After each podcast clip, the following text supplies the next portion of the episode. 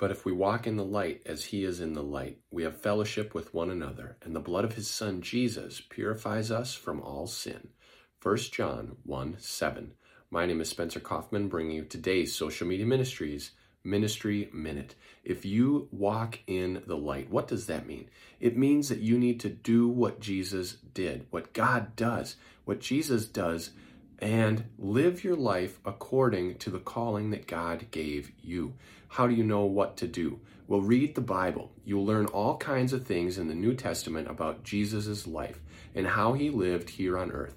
Try to do the same. In addition, keep reading through the entire Bible and learn the commandments, follow them. Walk in the light as they are in the light. You will have fellowship and develop a deep relationship, and the blood of Jesus will purify you from all sin.